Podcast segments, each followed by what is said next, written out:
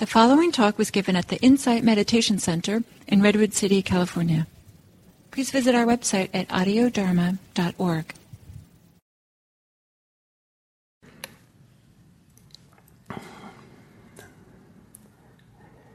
So, hello, and as I start this uh, last talk on Introduction to Mindfulness Meditation, um, and uh, considering that this is the last of 25, I'd like to say that um, I plan to continue with this kind of uh, series uh, starting next week, and maybe we'll call this uh, uh intermediate mindfulness or introduction to mindfulness part two.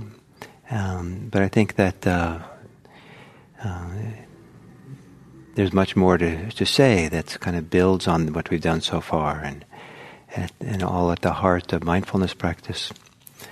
And for today, um, the in a sense, maybe it's poignant at the very end, and also in the end, where this coming to a conclusion that all things must end, that all things come to um, uh, a time when they are not there, uh, except saved on the internet, but all things are, not there, and um, and that, that what follows that, the end of things, is an absence.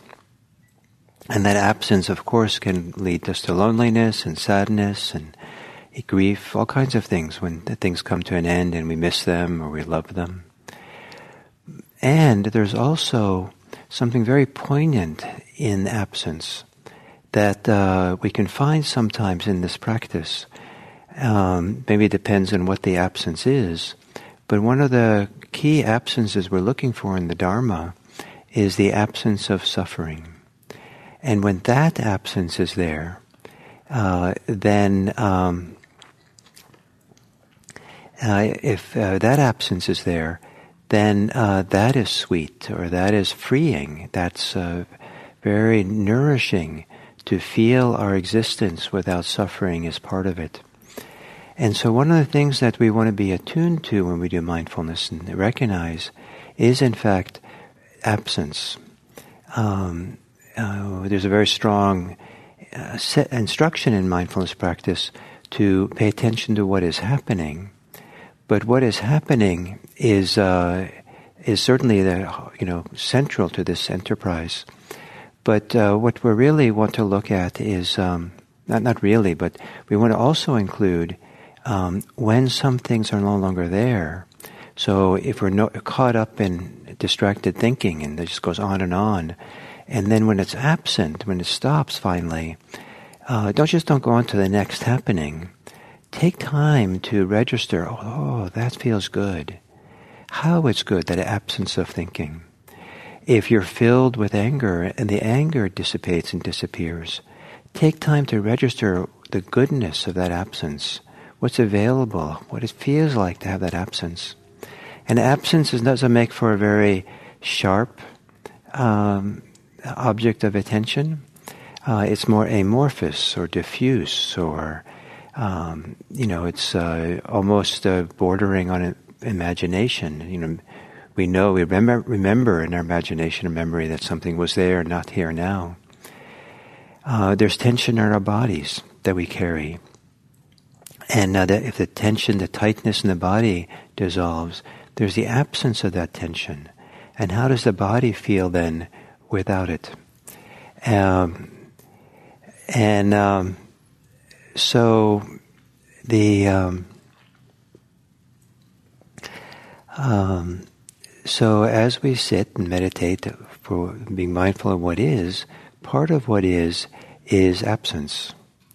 And some of the qualities of absence that uh, can stand out, sometimes really loud in a sense, really strongly, is uh, the uh, an absence that is uh, this marvelous sense of silence in the mind.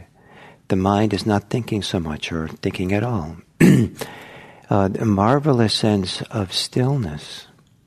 Uh, I love the image of a very still, quiet morning lake uh, before the sun rises, and, and all the animals and birds are quiet, and no wind, and it's just so peaceful and still.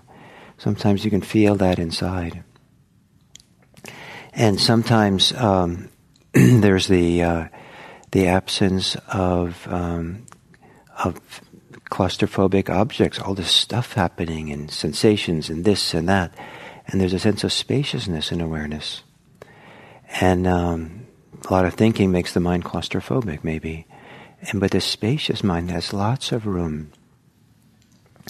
And the nourishing part of stillness, silence, and spaciousness, I associated with uh, when there's softness as part of it, or diffusiveness as part of it, um, where there's not a lot of constructs of self, and um, where even self uh, self-centeredness, self-concern drops away.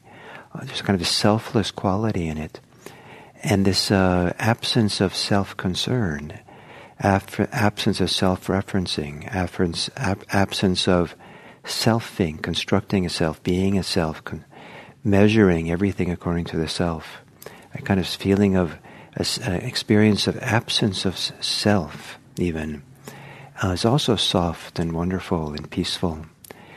And an absence has um, a quality of um, freedom in it.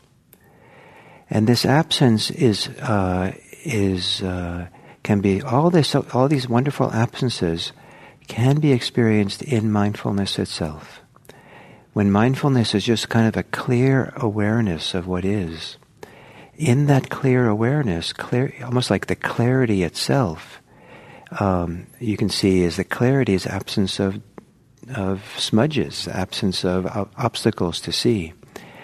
And in that clarity, then, there's abs- absence of noise, absence of agitation, absence of contraction in the clarity of mind, that is mindfulness, when mindfulness is really strong and centered, um, it's, it's characterized by these absences which are almost synonymous with freedom, a sense of clear independence, where mindfulness is knows what's happening, but in knowing it is independent of what is happening not entangled, not caught, not reactive.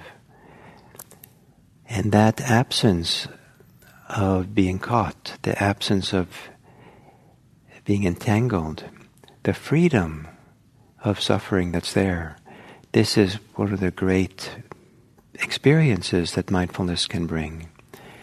And what's wonderful about this is that this kind of freedom, this kind of experience, in a certain way is portable you can bring it with you into the world. And when the experience of freedom is strong enough, then you probably always have a reference point. Maybe it's, uh, it's, you know, we're too busy sometimes to notice it, but just to be able to turn towards it and say, ah, there's that freedom, there's that refuge of stillness, spaciousness, silence, softness, this refuge of freedom right there. Here it's with me. And, uh, and then mindfulness becomes a wonderful nourishment that promotes greater and greater freedom.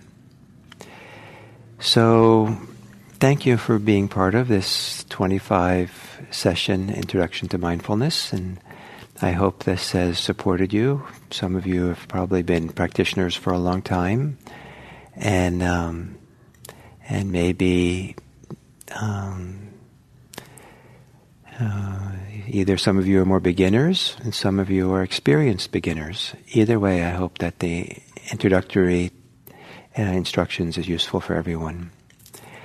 So thank you. And uh, I saw that I, I, put the. I'll do it again here with the chat for our community meeting, the the link, and. Um, and somehow that's I, I see that it appeared, but um, and I saw other people put links to to it. So if you sc- scroll up, hopefully you can see it. And um, but if you don't uh, not connected to uh, the chat for YouTube, you'll find the link on the IMC uh, homepage. on the bottom right, there's a section called "What's New," and there it says, uh, you know, uh, YouTube community meeting, and if you click on that, you'll get the you'll see the link there, and um, and I'll be there in uh, just a couple of minutes now. And for those of you who don't want to go or don't know how to find your way to the YouTube to the Zoom, um, uh, we'll uh, remain here broadcasting on YouTube, so you can just continue uh, and. Um, and if we do a breakout group uh, for the Zoom people, then I'll just stay here and maybe I can uh, chat with a few of you that are here on, on uh, YouTube. So thank you very much.